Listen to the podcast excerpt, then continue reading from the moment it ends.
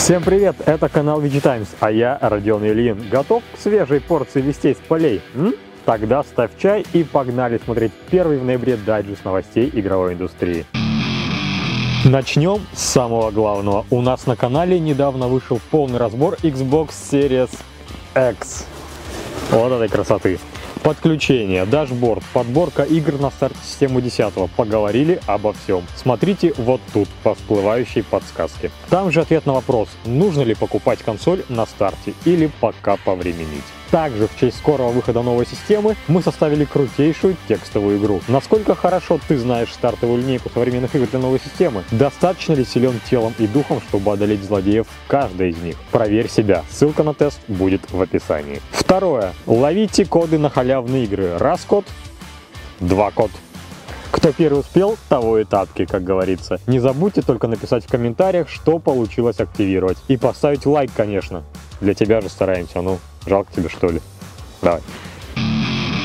А теперь о важном из мира игровой индустрии. В сети появились первые редкие обзоры PS5 от западной прессы. Консоль действительно огромная. Да-да, я это уже говорил, но обзорщики на Западе не постеснялись и выставили PS5 против всех других PlayStation. Получилось не в пользу новинки. Реально какая-то бурдж-халифа от мира игровых систем. Мнение о дизайне консоли в западной прессе разделилось. Кому-то нравится ее футуристичный дизайн, кому-то нет. Но все сошлись на том, что размеры стоило как-то поджать. Это перед перебор. Говоря о дашборде, ну или о программной начинке, отмечу следующие моменты. От PS4 позаимствованное размещение элементов, подписи меню и многое другое. Если у вас была такая консоль, то на ознакомление с новой не уйдет много времени. Дашборд стал гораздо более элегантным и красивым, что выгодно отличает его от прошлого поколения. Причем вся эта красота не тормозит и не лагает. Внизу экрана появилась строка Control Center. Это центр управления, отдаленно напоминающий панель задач Windows. Туда выведены диалоговые меню и окна под все самое важное. Прогресс загрузки,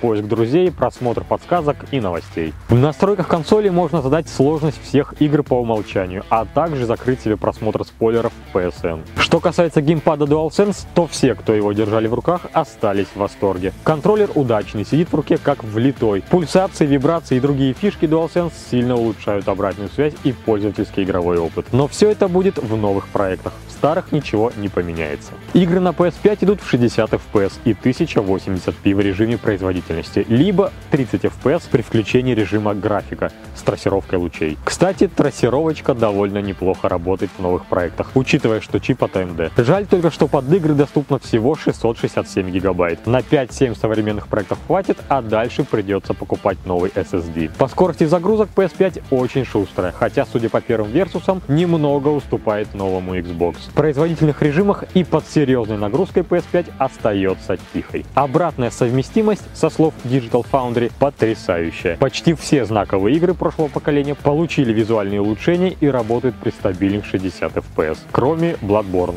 она все еще работает в 30 FPS и местами подлагивает, но таково решение Konami.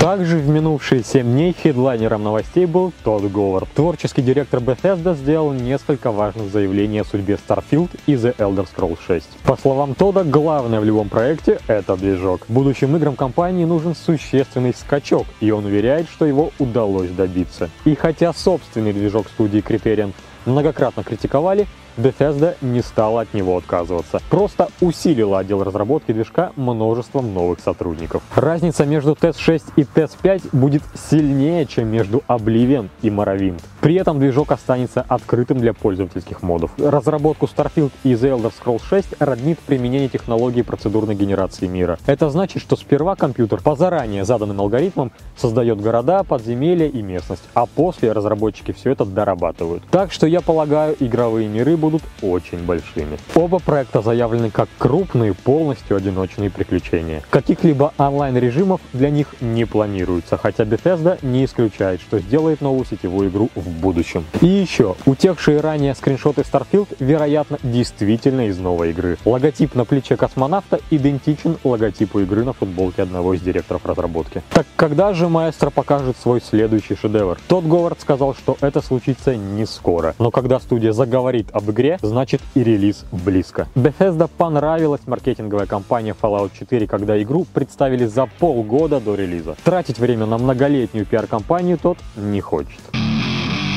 Следующая новость – наш эксклюзивный материал VG Times. Мы сходили на онлайн-интервью с авторами Apex Legends и поговорили о будущем проекта, а также о седьмом сезоне игры. Как ты уже знаешь, в игре появился летающий город под названием Олимп, он же третья по счету карта. Во время интервью нам раскрыли синопсис нового чемпиона. Им стала сильная и независимая ученая с псевдонимом Horizon. Она врывается в самую гущу схватки и навязывает свои условия. Ее стиль боя идеально дополнит неповоротливых героев, а ульта в виде миниатюрной черной дыры представляет большую опасность. Еще в седьмом сезоне заработают клубы, аналог кланов из других онлайн-шутеров. Функционал вполне обычный. Задаем имя, например, нубы Апекса. Рисуем эмблему в виде простреленной курочки и указываем пару тегов. В одном клубе может быть максимум 30 человек.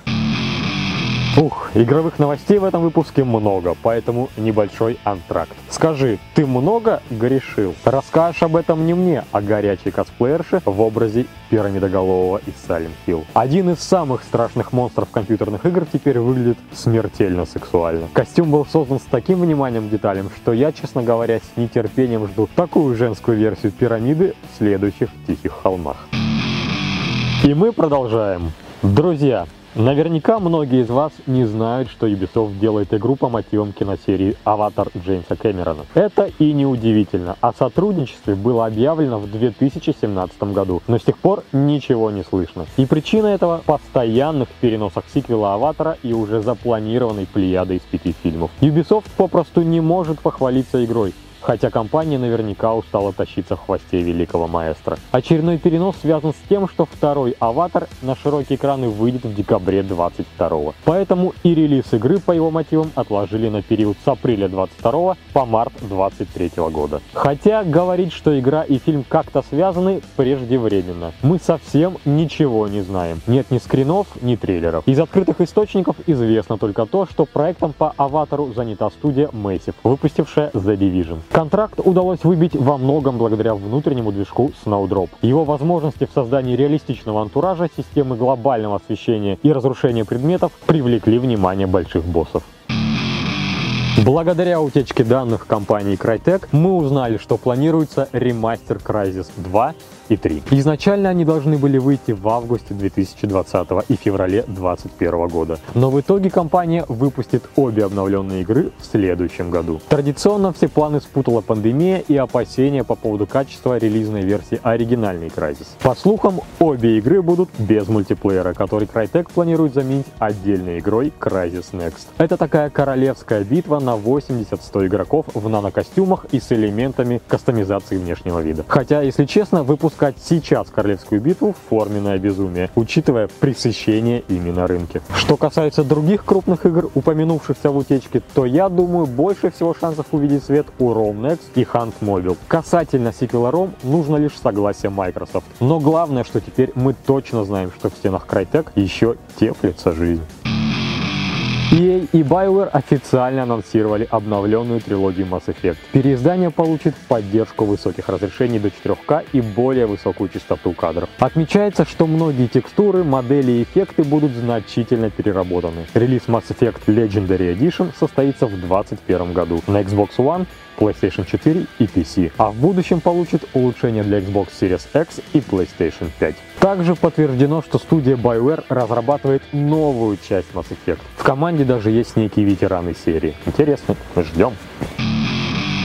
Последняя на сегодня новость, как раз уже почти стемнело, это еще один эксклюзивный материал VG Times. Мы побывали на закрытом пресс-показе King's Bounty 2. Если кто не знает, то в этом проекте главный герой путешествует по игровому миру и набирает задания. Все в духе The Witcher. Но стоит только ввязаться в драку, как на стороне игрока тут же появляется несколько отрядов юнитов. Их нужно расставить по клеточкам и отправить в пошаговую битву. А еще King's Bounty 2 предложит большой открытый мир, трех героев, мага, воина и вора и больше 50 отрядов, каждый с уникальной фишкой. Больше деталей этого ожидаемого многими релиза по ссылке в описании. И снова мини-антракт, в этот раз посвященный девушкам пышными формами. Под прицелом нашей аудитории оказался образ Черной Вдовы из фильмов Marvel и Тифы из Final Fantasy VII Remake. Если ты еще не видел эти фотки, то многое пропустил. Ссылка в описании. Теперь твой вечер точно не будет томным, как, видимо, и мой сегодняшний. А еще хочу поделиться нашим пятничным косплеем. Подборки обворожительные и пышногрудые героини Ведьмака, Control, Hitman Absolution и некоторых фильмов и сериалов. Мне лично понравилась Екатерина Лан и Дарья Куликова в образе Чудо-женщины и Гепарды. А завершить выпуск хочу парой классных статей, которые, не покладая рук, готовят наши авторы. В первом лангриде мы составили практический гайд на тему «Как убить ремейк клевой игры». Попытаться осовременить старую концепцию, навешать подсказки на каждом углу, завалить баланс света и тени и щедро сбавить все это тоннами сравнений графики. Эти и другие вредные советы вы узнаете из нашей статьи. Если вы разработчик игр, must read, чтобы не повторять чужих ошибок. Второй лангрид посвящен любимой многими студии Obsidian. Из первой части нашего обзора ее 20-летней истории ты узнаешь о зарождении студии, о том, как она находила новые проекты, с какими трудностями сталкивалась после выхода KOTOR 2, Neverwinter Nights 2 и Alpha Protocol. Отдельный пункт контракт на Fallout New Vegas. Очень интересная история. Ссылка тоже в описании. Обязательно почитай. И на этом у меня все. Майк дроп.